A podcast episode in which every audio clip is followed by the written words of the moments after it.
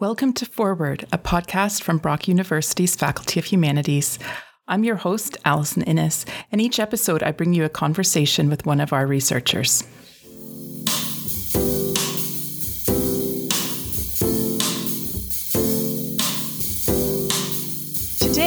Going to be delving into politics and Canada's role in the world. We'll be exploring the idea of populism in global politics and what it means for us here in Canada. My guest today is a PhD candidate and a researcher and lecturer in Canadian Studies at Brock University, Ibrahim Barada. Ibrahim completed his Bachelor of Arts in Political Science with a concentration in International Relations at Carleton University and an MA in Canadian American Studies, a joint program between Brock University and the State University of New York at Buffalo.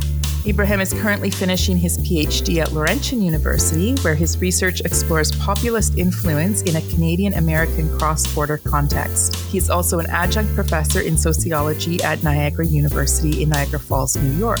He brings a great mix of academic research and on the ground experience to his work. After completing his MA, he worked in Parliament in Ottawa for about seven years with different members of Parliament on various national and international portfolios. His most recent political role supported the Minister of Public Services and Procurement Canada.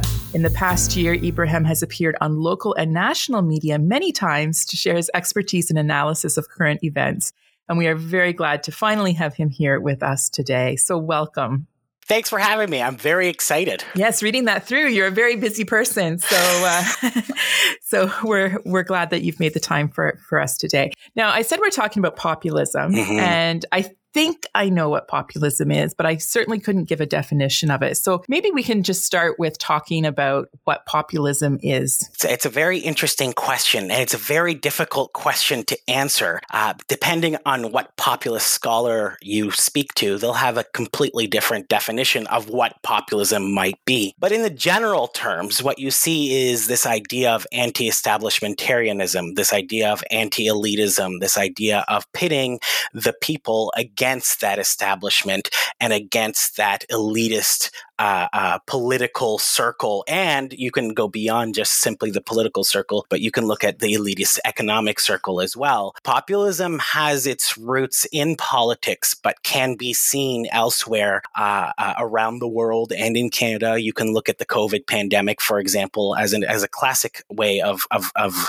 analyzing populism. You can look at economic populism. You can look at political populism. You can look at social populism. And you've seen different ideas of what populism might appear, uh, might be. For instance, if you look at Latin America, populism uh, in Latin America tends to be socialist populism. Uh, populism in the United States tends to be right wing populism, uh, with you know the rise of the Bernie Sanders type populist. Uh, in Canada, you do have a mix of both, uh, in a sense, depending again on who you talk to, because it's just such a broad phenomenon, and it, it's one that does require additional research in because there is a lack of populist analysis in Canada. There's a lack of comparative American Canadian populist analysis as well in the in the literature and the scholarship, uh, and it's something that that requires additional attention. So we we can understand why society is heading down in that direction, particularly when we're looking at the rise of Trumpism and the continued the continued effects of of Trumpism to this day. Uh, uh, and and Trumpism is not going away anytime soon. So this is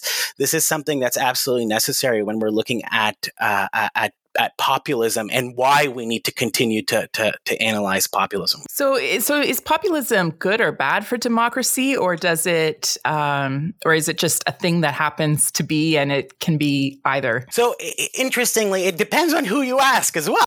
Right? the populist would tell you that they, that populism is fantastic for democracy. It provides a voice for the people. The establishment will tell you that populism is bad for democracy since it goes against the, the liberal democratic democratic institutions. It delegitimizes the democratic institutions that exist within society. so if you were to ask me what, what my opinion is on this, I, I would I would argue that it definitely does delegitimize or it threatens the sanctity of our democratic processes and the actual uh, institutions that exist within our society. And worryingly, that is you know this is what we've we've fought to protect for so many years, and we're seeing the fractures of our democratic institutions emerging as a result of you know Trumpism or as a result of this continuous attack on on on uh, on our democratic institution. An example would be Trump's attack on the electoral process, for instance, right? Delegitimizing the electoral process and delegitimizing uh, the voting uh, uh the voting approach that that people have adopted for years uh, uh, at this point. That being said, is it a perfect system? No, that's a whole other debate. But we we definitely need to consider obviously revamping and fixing errors and problems with the system but to delegitimize is to effectively uh, uh, break down the system from within. So it sounds to me like you're suggesting that populism is linked to extremist views within the society there are there are populists that do adopt extremist views. It's not always that a populist will be uh, an extremist per se. Sanders, for instance, is an excellent example of where populism does not necessarily lead to extremism. But what we see with Trumpism, for instance, is this approach of of extremism that does become the byproduct of populism. It's tied into xenophobia. It's tied into na- uh, uh ethno nationalism. It's tied into nativism and this, in, a, in an effect, leads to more polarization in, in, an already polarized society. And so it's it's definitely a divisive phenomena. The idea, and going back to the definition, the idea of pitting the people against the elite is in and in and of itself a divisive approach. And so it is a divisive phenomena to begin with. So you mentioned ethno nationalism uh, there. Can you can you explain that? Right. So in, in a sense, uh, if we want to look at around the world, around the Western world, and the rise of populism, we see a lot of them rooted within uh, an approach to uh, to remove the diversity or to uh, cleanse the diversity. I, I dare say and and scaringly say that it, it is it is in a sense uh, a, dangerous approach. I can list out a couple of examples here uh, of populist slogans that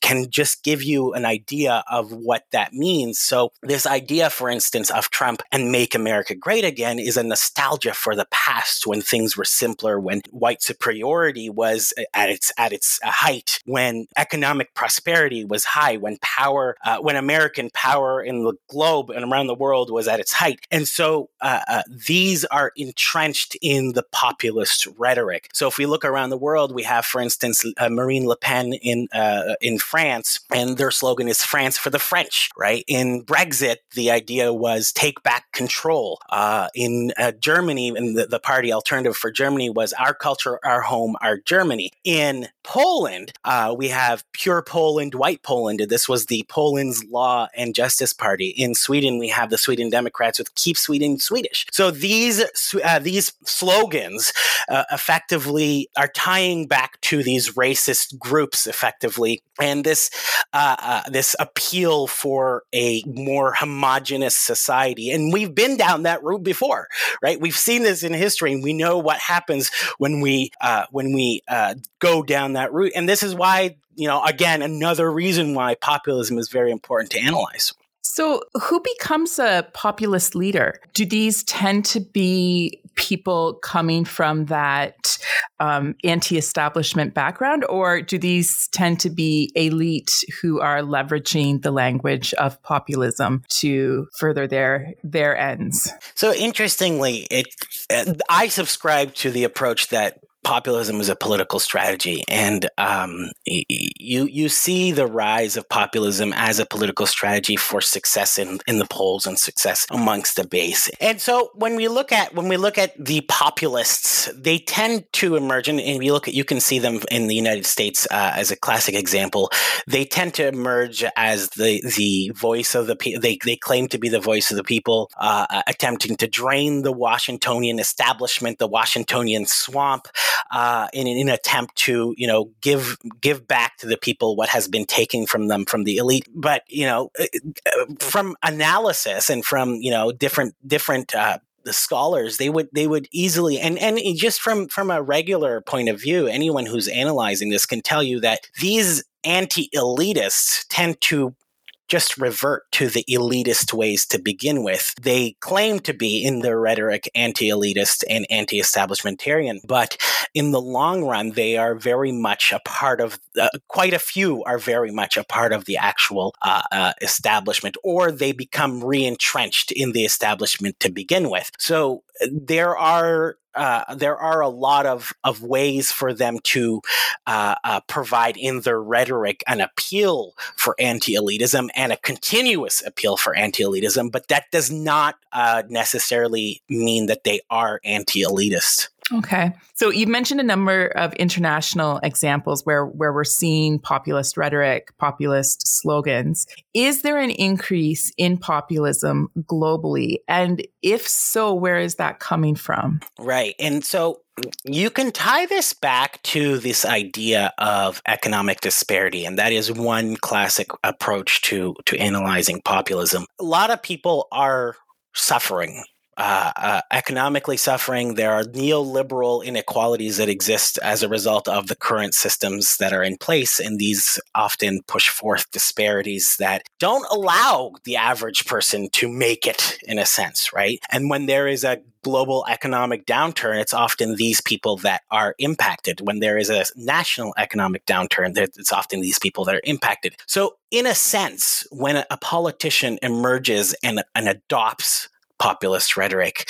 The approach is appealing to people who are often ignored by the political circles and by the establishment. So you can see a real reason why uh, the average folk would support uh, a leader. And again, we're not talking about someone that's uh, a complete in complete support of someone like Trump or someone like Nigel Farage in in the UK, but as someone who has an, uh, does not necessarily realize the extent of the the interconnectedness and the complexity of the the, the neoliberal inequalities that exist, but has often been given a shorthand in in in the long run. And so these populist populists and the, the rhetoric that they espouse are often very appealing to people who are given the short a shorthand in the long run. It's it's it's worrisome. It's worrisome because to begin with, there are disparities that exist, and the political elite, so called quote, quote unquote, the political elite,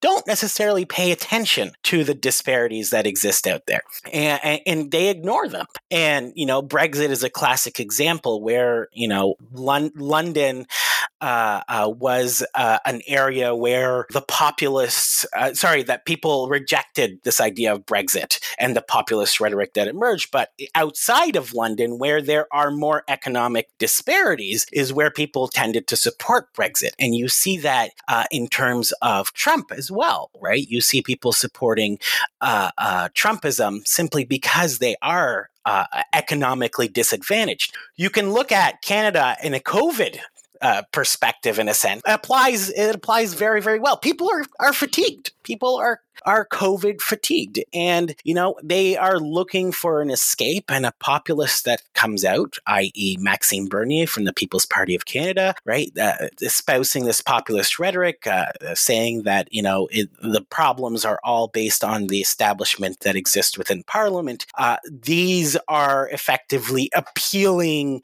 narratives that can get people to support that rhetoric, right? And that's where you see the rise of populism coming into play. Now, in Canada, we haven't necessarily seen a more extreme uh, a, a version of this as you have in the United States, but it doesn't mean that it can't happen in Canada. And that's what we're kind of worrying about is that we are kind of heading down that route uh, in the long run. Uh, Nick Nanos and uh, Michael Adams uh, both pollsters are both saying that we have we've been successful in Canada at remaining ahead of the curve, at a, remaining ahead of the trend. But does that mean that Trumpism or Brexit won't happen in Canada? No, uh, it's very much a possibility. It's very much a reality that we might face, and something that we need to be concerned about. How do we in Canada um, learn from what we're seeing happening elsewhere and kind of what maybe signs or symptoms um, do we need to be wary of so that we don't get complacent and wake up some morning with results that people are largely unhappy with, mm-hmm. I guess. You're asking me, in a sense, to solve the populist problem. And this is not necessarily something that I. sure, you've got lots of time on your hands. I'm yeah. sure you've got it all figured it's, out. it's very complex. I'll tell you that much. And and the, you know, one of the things that we can we can pay attention to here is this idea of an eco- economic uh, insecurity or economic dis- uh, disparity uh, that exists. Uh, another thing that we can look at is this idea of misinformation or a lack of education on whatever it may be. If we want to take COVID as an example, uh, a recent study that came out of the UK showed that the lack of communication between the government to the people uh, has allowed for an information vacuum to emerge. And that's when you see the rise of these conspiracy theories, the rise of these, you know, uh, and it's essentially coming out to fill a void that exists. Um, and, and that is an issue that we, we do see here in, in Canada. And it's an issue that we see in the United States. If you want to look at a non COVID example uh, and you want to look at an, uh, an, uh, an ethnocultural example, the, the argument that emerges uh, in the United States is that, and this is what Donald Trump uh, came out with his in his you know first campaign speech when he was running his election saying that Mexicans are X, Y, and Z, and we can't accept Mexicans, and they are rapists and they are murderers, and some of them are good, but you know most of the most of them are bad, and the ones that come here are bad. And you know this uh, misinformation, these mistruths are effectively uh, allowing uh, people to, you know, run firstly to the populace and the appeal that they're trying to portray and two to generate this understanding of oh mexicans are coming and taking our jobs when in reality that is you know the farthest thing from truth. And this is something in sociology that we look at uh, we call it the frustration aggression thesis where they don't necessarily realize that you know mexicans aren't coming to take away their jobs but the easiest way for them to uh, lay blame on the, the lack of job or employment that they have have is to uh, pin, pinpoint a group of people that are working or are employed uh, uh, are employed, and these are of different ethnic origin, and so we're gonna you know uh, pinpoint and attack those people, and that's what Trump is appealing to in a sense, right? Trump is uh, trying to spark and exacerbate that just so that he can get you know the votership in and and to appeal to his base and to appeal to the people that like that kind of rhetoric. So you mentioned that Trumpism isn't dead, um, that it's still around. I wondered if you have any thoughts on what you're seeing um, happening now. And just for context, we are recording this at the end of May. The um, the U.S. Senate just turned down creating an, a, creating a I don't think inquest is quite the right word, an investigation into the events of January 6th. Mm-hmm. Where is where is Trumpism now? And do you have thoughts about where it's going or what we're likely to see? Trumpism has fractured the Republican Party, and I dare I say the moderates in the Republican Party, who we in the past would have considered the far right or the further right, not necessarily the far right. People are the moderates in a sense compared to the Trump, uh, the Trump, the loyal Trump uh, supporters. There has been fractures within the Republican Party, and there are there's a reason for those fractures.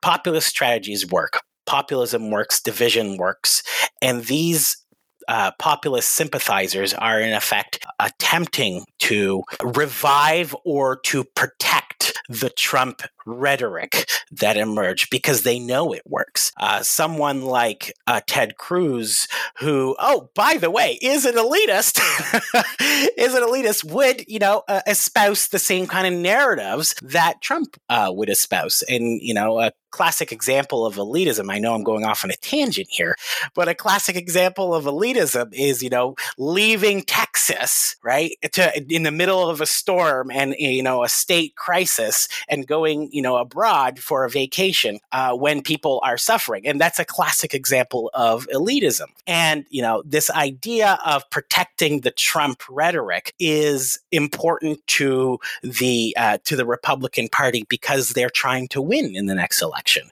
right? And so why would they give up a strategy that works? And so to protect the Trump narrative uh, is to effectively vote down uh, an investigation on the January 6th uh, storming of the Capitol. And that that's just a classic political move that you would see, whether or not it's a popular in populism or not, or a populist approach or not. It is a classic political move, and you saw this with the ousting of Liz Cheney. Uh, Liz Cheney was a more moderate voice among the Trump uh, supporters, uh, and she questioned Trump's role. She questioned Trump's approach to the electoral process uh, and to, you know, uh, questioning the electoral process. And she was effectively punished by the Republican Party for uh, voicing her views on an anti-Trump platform, and so it it it is not necessarily going to go away, even if Trump doesn't run again right? Even if Trump, I'm not going to predict the future here, but even if Trump doesn't run again, the rhetoric espoused by Trump is going to remain because mm. it worked in the past and they don't want to give that up. So then what impact is or has Trumpism had on Canada or globally on other global leaders? Has, has how has how has this shift after 8 years of Obama uh, and Democratic mm-hmm. Party leadership, and then this shift to this very dramatic shift to to Trumpism. What kind of impact has has that had on Canada? See, Canada Canada was in a unique scenario where pre-Trump they they had a good relationship with with the Obama administration and with uh, Justin Trudeau developing that quote unquote bromance uh, with uh, with Barack Obama, and uh, uh, you see that kind of friendship reemerging now with uh, Joe Biden as well, and it's a good it's a good thing for our, our, our relationship with the United States because you know Trudeau and Joe Biden have had a past relationship to begin with. But what you saw was Canada constantly fighting fires, right? It was a it was a nonstop fighting fires from the renegotiation of NAFTA to the USMCA, from uh, you know uh, a threat of putting military at the border, uh, uh you know, uh, and something unheard of in our Canadian American relationship, from you know uh, rejecting people at the border to you know we could keep we could keep you know listing out one one after the other here. It was really a tumultuous time for our politics, and I have to I have to give kudos to uh, Freeland who really played the political game right. It was very difficult to deal with an erratic Trump government. I mean, none, nonetheless, she managed to to to kind of keep uh, the the relationship alive until you know Joe Biden came aboard. So it really was a difficult time for Canada. Uh, uh, we can, I mean, we could just sit here and talk about economic partnerships and economic, you know, the constant threat of of tariffs and, and on our trades uh, did impact our economy. It did. It didn't only impact Canadian economy; it also impacted American economy. People on both sides of the border suffered from that whether we like it or not, we are a globalized uh, a society, and, and the world is a globalized society. We rely on each other for our econo- economic prosperity. These policies can appeal to some base, uh, some base supporters, but they don't necessarily come to fruition in the long run, as some would seem. And you know, the impact on the American economy was huge as well. So yeah, this this was attempted by previous Republican, you know, leadership. This was attempted by other leaders. Uh, you still see an America First approach with Joe Biden. You do see an America First approach, and this is something that you would most likely see as a result of a global global economic uh, downturn as a result of the COVID nineteen pandemic. But in the long run, when we look at our relationship with the United States now, at least we are able to have dialogue at least we're able to have that conversation. Something that I always say to my students and something that I always say to uh, anyone who would listen is that the issues that we see in our society today can disappear if we are if we allow ourselves to converse with people. If we don't if we cut that off if we say oh no he's a republican. Oh no he's a conservative. Oh no he, he's a liberal or she's a liberal or whatever it is and we say I don't uh, I don't listen to that ideology. I don't like that person, and we no longer have that uh, uh, democracy or this ability to talk with each other. Then we start to lose the basis of our democracy, the conversation. Democracy is about compromise, and if we can't compromise and if we can't converse with the next person, well, then we're gonna we're gonna find ourselves in a very polarized society that is based on factionalism, right? That is based on I'm in this camp and you're in that camp, and we're gonna fight until whatever camp camp rises. And that's not what what the goal of democracy is. And that's the beauty about what we have now with the Biden administration is that Trudeau can actually talk to the Biden administration, even if there's going to be disagreements. Keystone XL pipeline, excellent example of a disagreement, but there's still a conversation. There's still a conversation about what else can we do to alleviate some of the issues that exist in our societies. And from a global perspective, has Trump's success, at least for one turn, with this populist rhetoric, has that emboldened other global leaders who were perhaps already inclined to be populist leaders? Mm-hmm. So, for a populist society, for a society to be populist, successfully populist, there needs to be elements of polarization that it, uh, within that society. And you do see within the within around the western world and around the globe really is a rise of populist uh, uh, populist strategies and populist sentiments. Uh, whether or not they're always populist is a whole different scenario. But you do see, for instance, in Brazil with Jair Bolsonaro, um, and you know we can look at COVID, his COVID response, right? We could see with you know uh, uh, uh, Boris Johnson and his COVID response, and we could see you know with populist I, I, I don't have any research on this but just from simple observation you could see that populist countries or countries that leaders espouse some populist rhetoric, you do see a correlation, for instance, where there is less success in COVID 19 strategies and implementation and, and deterrence. And you do see that in terms of my own opinion and as an observation, you do see that around the globe with these populist, uh, the populist countries. So it, it is definitely a, a phenomena that does exist globally and that there is a rise in that. Does that mean that it came from Trump? No, absolutely not. The United States has always been a populist society. Uh, the, the uh, if you look at Canada, we've had historically populist parties that existed. You want to look at the precur- precursor to the NDP, the CCF, that came from the roots of populism. You want to look at the Reform Party, that's populist, right? So it doesn't necessarily uh, uh, emerge from Trump. Trump maybe lit the fire uh, in more recent times that kind of gave more of a momentum for populism to kind of re reemerge. And we also again have to look at these economic disparities as well. Populism is very much a feature of Ameri- the American political system. It exists there. It is a part of that. It's not going away anytime soon. It very, it very well will remain there, whether it's Trump or the next person. It's going to be a part of that society. Okay, this could be a terrible question. so I may edit this one out just to give, give you a heads up. Um, does populism tip over into authoritarianism?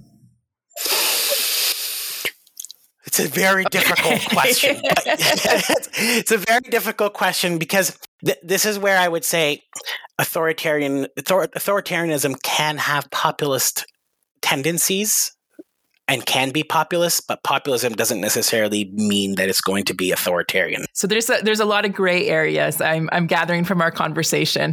yeah. Oh my goodness. I, I got to tell you, when I first started researching populism, I I was I was banging my head on the wall because there is a lot of gray areas because you could sit down and listen to a speech and say, "Oh my God, that's a populist speech," and look at the rhetoric that's being espoused and et cetera, et cetera. But the leader isn't necessarily a populist person, right? Right? Or a populist strategist. Uh, an example of this could come from Nick Nanos, who would make the argument that Trudeau is a populist character, and particularly during the election time, he would come out with this idea of, hey, the middle class. We got to protect the middle class. We got to raise the middle class. We can't allow, for instance, in 2015, uh, we can't allow for the Harper conservative elite to impact the the the middle class, you know, and you started hearing terms like cronyism or Harper cronyism come from the Trudeau government, particularly during the election. And I mean, Harper didn't help himself with uh, the barbaric cultural practices hotline and and this approach of you know don't give refugees health care and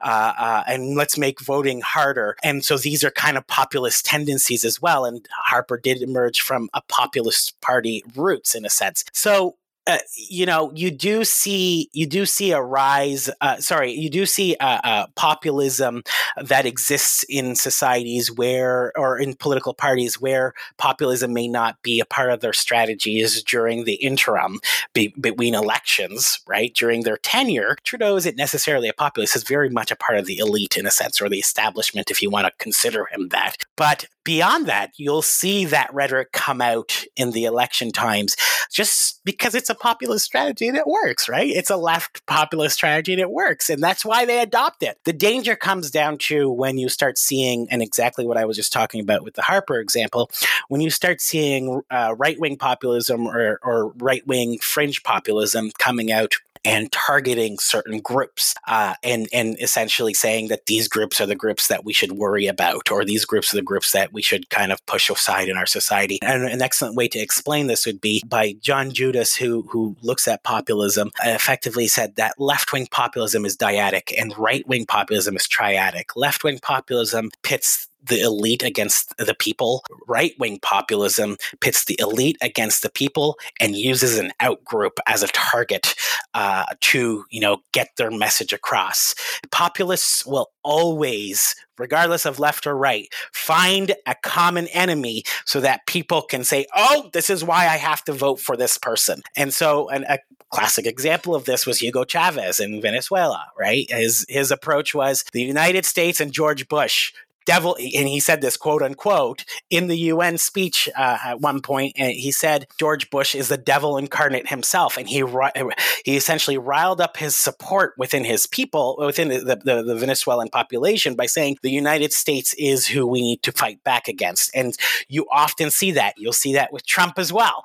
Trump used Hillary Clinton as a target, you know, and he used uh, AOC as a target. He used Ilhan Omar as a target. He used all these women in this case here, right, as a target and said, "Hey, you need to vote for me so that we can't we don't we don't fall into a trap." It's very interestingly, very interestingly that to this day, the Republican Party are still using Clinton as a target right? Because it worked in the past. They, they can't, nothing is sticking to Joe Biden in a sense because he's just so establishment and boring in a sense. And boring is good sometimes, trust me. But, you know, nothing is necessarily sticking to Biden. So they're, they're saying, hey, let's go back to Hillary Clinton because that worked. And it's still riling up the base support in a sense. So you, this is where the dangers of populism comes out is when you start seeing these outgroups being attacked. And that's where you start seeing discrimination, xenophobia, marginalization. You you start seeing people being targeted and you start seeing the rise of hate in a society. You start seeing rise of Islamophobia. You start seeing the rise of anti-Semitism. You start seeing the rise of gender inequality. You start seeing, you know, this is all anti-Asian hate very recently, right? Particularly with the way that Trump espoused the COVID uh, pandemic issue, right? This is where we start seeing the dangers of populism when you start targeting these groups of people. And it's worrisome because people die, people get hurt, right? The, the, the this is the danger that comes out. The, the, the rhetoric translates to actual violence. And if we can't stop that violence, well, then the rhetoric is dangerous because it's inciting that violence. It's inciting, for instance, what you saw January 6th, an insurrection in a sense, a storming of what we around the Western world call the bastions of democracy, right? The halls of democracy is, you know, in Washington, right? And we see this uh, attack on that, well, that's worrisome, right? And it doesn't mean, and, and the, the, worrisome part is it can happen anywhere, right? And that's why we need to analyze populism and see what results may emerge from these populist, from the populist rhetoric so that we can A, be aware of them, B, try to avoid that violence and stop that violence. We don't want a divided society. We want, in Canada at least, we want a multicultural society and a diverse society that works with one another. Anyway, I'll stop there.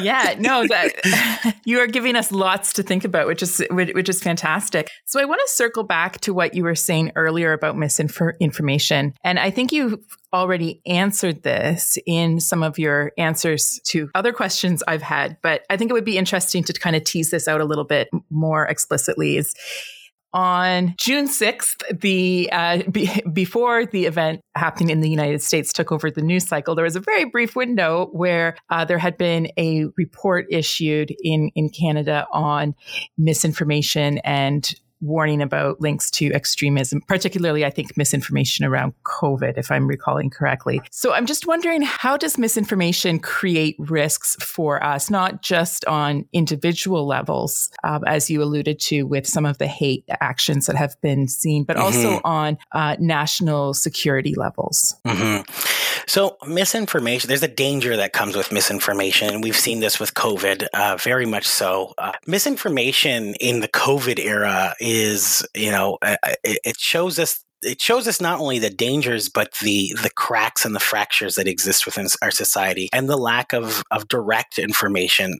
the reason why misinformation exists is because we do get a lot of conflicting uh, messaging from the government. So this the blame does lay on the government as well here, uh, and the people responsible uh, for delivering information. If we look at the COVID pandemic. Uh, as an example, misinformation has exacerbated uh, our population and led to anti-masker movement, has led to anti-vaxxer movements. Something that can be a solution, and I've said this before, and people don't necessarily see the merit to this, but you know, the idea of educating the you know the old the old fashioned public service announcement you know? What is a vaccine? Not a lot of people can tell you what the vaccine does right? But if we can you know bring it back to basics right? Uh, bring it to back to biology class and show people what a vaccine actually does. That's a, a classic a, an old traditional approach to combating misinformation. Otherwise what you'll see is people going to other external sources that don't have the capacity or the knowledge to deliver the proper information and rely on the mistruths that emerge about the vaccines, for instance, right? Uh, and, and, from this, you do see as well, again, this idea of the go- the COVID fatigued populace, right? The population is tired, and so listening to someone who says that the vaccine is going to, you know, implant a chip in you or the 5G towers are going to, you know, uh, connect the chip.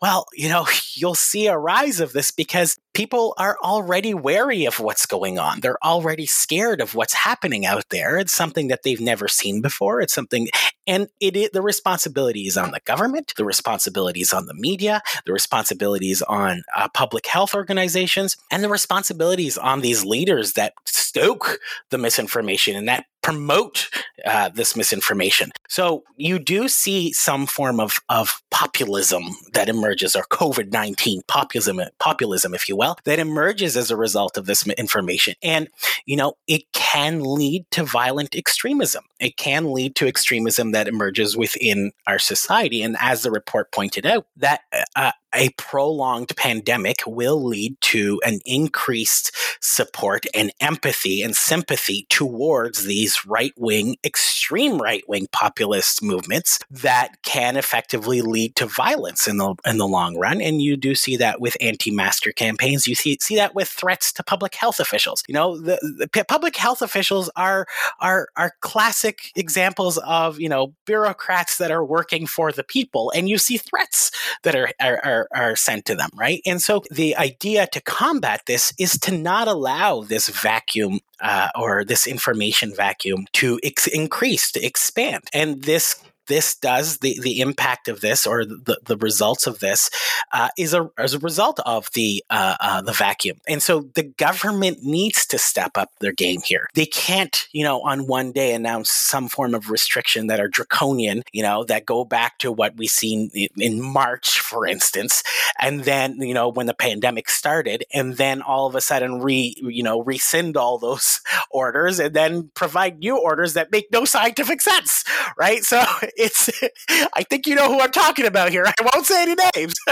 but, you know, it's it's it's basing things on science. It's basing things on actual facts and not emotions.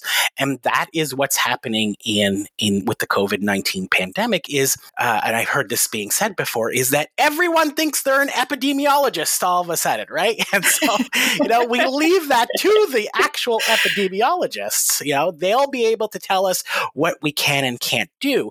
And because the science has evolved, we know what we are allowed and what we are not allowed to do in a sense, right? And we know what will help push down the pandemic and what we can't and, and you know and this is when when we level our approach to the people instead of lecturing at them at the pulpit as we've seen with politicians from all stripes by the way we see daily lecturing at the pulpit, right? If we level our approach and speak to people level in a level-headed sense, we will see positive results. We will see positive results. Some initiatives are good, i.e., you know, in in in social media, we do see these labels that are emerging. You know, when you talk about COVID nineteen or you hashtag COVID nineteen or the pandemic, you'll see these labels coming out. Now, these labels aren't necessarily as effective overall, but they are Oh, I was just going to say, and Sorry, you're for listeners who may not be on these platforms, mm-hmm. I, you're referring to um, Instagram and Twitter. If you tw- if you tweet or post something, it automatically generates a link that you're supposed to follow for accurate COVID information. Right, and so these are great in a sense, right? But they are not foolproof. Like you can you can ignore them in the long run. And there's uh, something in communications where we call it the third party effect, where you see effectively. Uh, people that will say, "Oh, this misinformation will not impact me. I'm I'm a smart person. I won't." But in reality, it will. They'll say the next person will be impacted by this, but in reality, misinformation can impact uh, can impact everybody. Right? You can fall fall into that trap, and this is where you need to see an increased initiative. Uh, you need to see an increased initiative of unity. And, an example we can talk about here is during the First World War, you saw the unity government, uh, where you know all stripes joined with Sir Robert Borden, and uh, effectively, I'm giving a very very simplistic breakdown of what actually happened, but uh, they joined with Sir Robert Borden to uh, to overcome the uh, First World War and the crisis that they were experiencing at that time. I'm not saying that we need a unity government today, but what we do need to see is people working together right? We do need to see people working together. We can't we can't have uh, politicians undermining the COVID nineteen efforts. And if they are undermining it for their own political game, as you see in Ontario happening, where they'll they'll point at you know Doug Ford. Sorry, I'll point out Doug, Doug Ford as an example where he is basing the third wave entirely on uh, this idea that the borders were not closed, when we know that in reality uh, only one percent or one point five percent of actual COVID cases come from outside of our, our international borders, and the issues lie with the policies that they've adopted within Ontario. That's problematic, right? Admit to the errors of your ways and move on in a way where you can work together with the, the federal government. And I'm talking about everybody all together. The federal government has to work with the provinces. I'm not, you know, scapegoating anyone here. Everyone should be working together because our common goal is to get out of the COVID COVID 19 pandemic, obviously, right? And so unity will bring forth, of course, opposition is important. We need to question things. We need to always question things, and that's part of democracy, right? But to undermine the efforts is is a problem to undermine the approach because of your own failings, your own policy failings. That is an issue. We've talked a lot about what has happened in the past past few years, um, and certainly in in the past year and a bit uh, that we've been dealing with COVID. What kinds of issues are you keeping an eye on going forward? Oh, well, I'm keeping an eye on misinformation. I'm following the Trump approach. I'm following what's happening in Canada that mimics the Trump approach. We saw after the last election the rise of a very, very ill fated, it died very quickly, thankfully, but the rise of the Wexit movement, uh, if you remember that uh, after the last election. And this is Western Canadians that are frustrated by the central government and frustrated by a liberal central government. The rise of the Wexit movement was kind of pushed forth by a populist appealing politician, uh, Michelle uh, Rempel Garner, and uh, uh, uh, three other of her colleagues. uh, and, and, and effectively said that, hey, you need to revamp the equalization payments for Alberta. You need to revamp your approach to Western Canada. You need to see us as a distinct society in a sense, or, and you need to revisit your approach to how you deal with Western Canadians, or you will face the threat of secession right? We we will secede, and you don't necessarily hear too much of the Wexit movement anymore, but you still see the sentiments that exist, right? Uh, in in in in Western Canada, in Quebec, we see the rise of Islamophobia. We see, you know, the rise of of uh, targeting uh, uh, minorities based on what they're wearing, and these policies that are emerging that that that are uh, discriminatory, right? Uh, so there is very much the sentiments that exist in Quebec society as well. So it's not something that is not does not exist in Canada. It's something that really does exist in, in Canada and something that I'm very worried about. When we look at the United States and we look at Trump, people are saying, oh, well, Trump is done and Biden's there, so we don't need to have to worry anymore. And they turn off their TVs and they don't listen to the news anymore. And they're like, oh, you know, the world is great again. Well, no, no. The, the issues that emerge here is that Trump is very much, does very much have political strings within the Republican Party, right? And his new, uh, his new slogan is no longer make America great again or keep America great, uh, his new slogan is save America, you know, save America from Biden, save America from this, the elites, save America from the foreigners, you know, the, the, you, we all remember the first few policies that he came out with was the Muslim ban, right? He came out with uh, a lot of, you know, the border wall. And even though the border wall was a ridic- ridiculous initiative, the idea and the concept, the notion of the border wall and the impetus behind it was effectively to say, hey, we are going to separate ourselves from the other, right? And that's what was appealing. And so we still see these sentiments flowing around in our society. We can't ignore these sentiments because what they lead to is increased polarization. And what increased polarization leads to is potential violence and threats to the sanctity of our democratic institutions and our society. So it's it is worrisome. And that this is what I'm kind of paying attention to these days in Canada and in the United States. And, you know, if we look around the world, you look at Brexit. Brexit has, you know, the the impact of Brexit has has severely impacted uh, uh, uh, the United Kingdom and people within the United Kingdom. And like it or not, I mean, it, it, this is based on you know their decision, and I'm not going to criticize their decision. But like it or not, we are a globalized society. We can't ignore the others that exist in this society. We can't ignore economic relationships within this society. Uh, Brexit was pushed forth by Nigel Farage. And Nigel, one of Nigel Farage's approaches was this idea of foreigners and immigration. And, you know, we're pushing back against these immigration, uh, against immigrations and immigrants coming into the UK. Well, you know, if we uh, tend to ignore if we tend to ignore that rhetoric well we're going to see that increased violence right uh, it, it's it's unfortunate that it exists but this is something that we have to realize that it exists and then we can tackle it properly. Well, you have certainly given us lots to think about and I will be thinking more care even more carefully than usual I think with the news that that I consume to to kind of think about uh, what what my responsibility is in terms of what to believe and to take on board and how to how to understand things. It's certainly a, a complicated landscape I think that many of us find find ourselves navigating these days. So so, thank you very much for joining us today. And thank you to our listeners for tuning into this episode. We appreciate your feedback on social media at Brock Humanities. And in the show notes, you can find the link to a transcript as well as links to some of the articles and news items featuring Ibrahim's work. Thank you very much.